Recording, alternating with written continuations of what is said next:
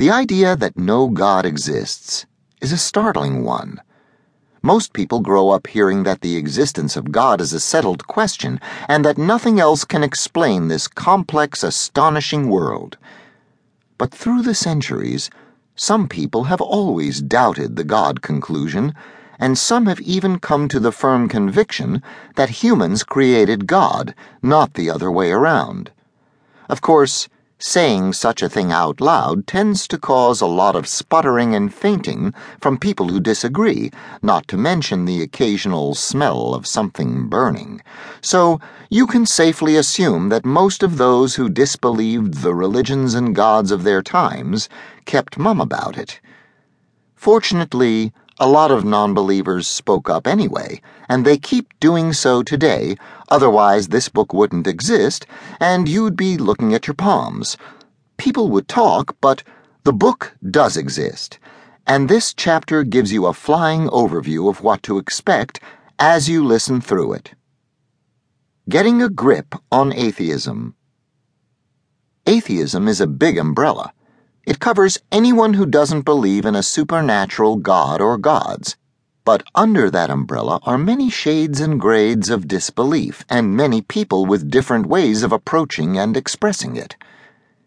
Atheists become atheists for many different reasons, and it rarely has anything to do with unanswered prayers or major life calamities.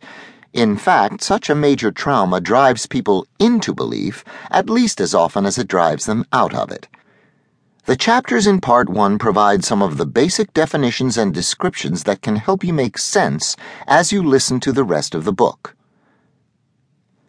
Seeing the many forms and faces of religious disbelief.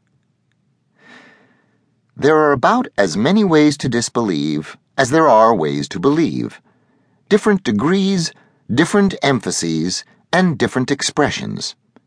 Here are some examples antitheists, atheists who actively oppose religion and work toward a world without it, accommodationists, atheists who emphasize the common ground between the religious and non religious rather than the differences, agnostics, people who emphasize their uncertainty about the question of God's existence and often claim that it's unknowable, humanists, people who focus on how to live a good human life in a natural universe.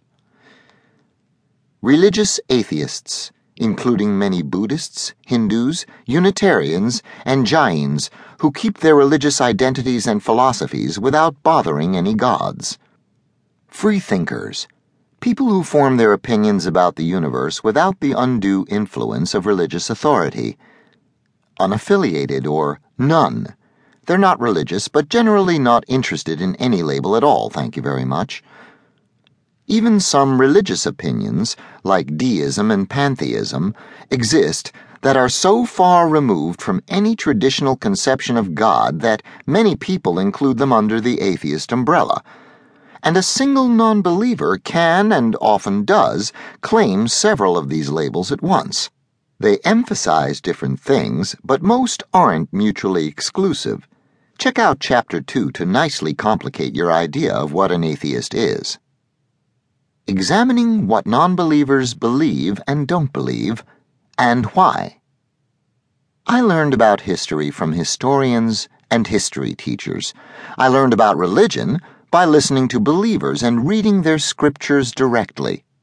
But most of what people know about atheism they learned from people who aren't atheists and don't especially like or even understand them. That's a recipe for misinformation if ever there was one.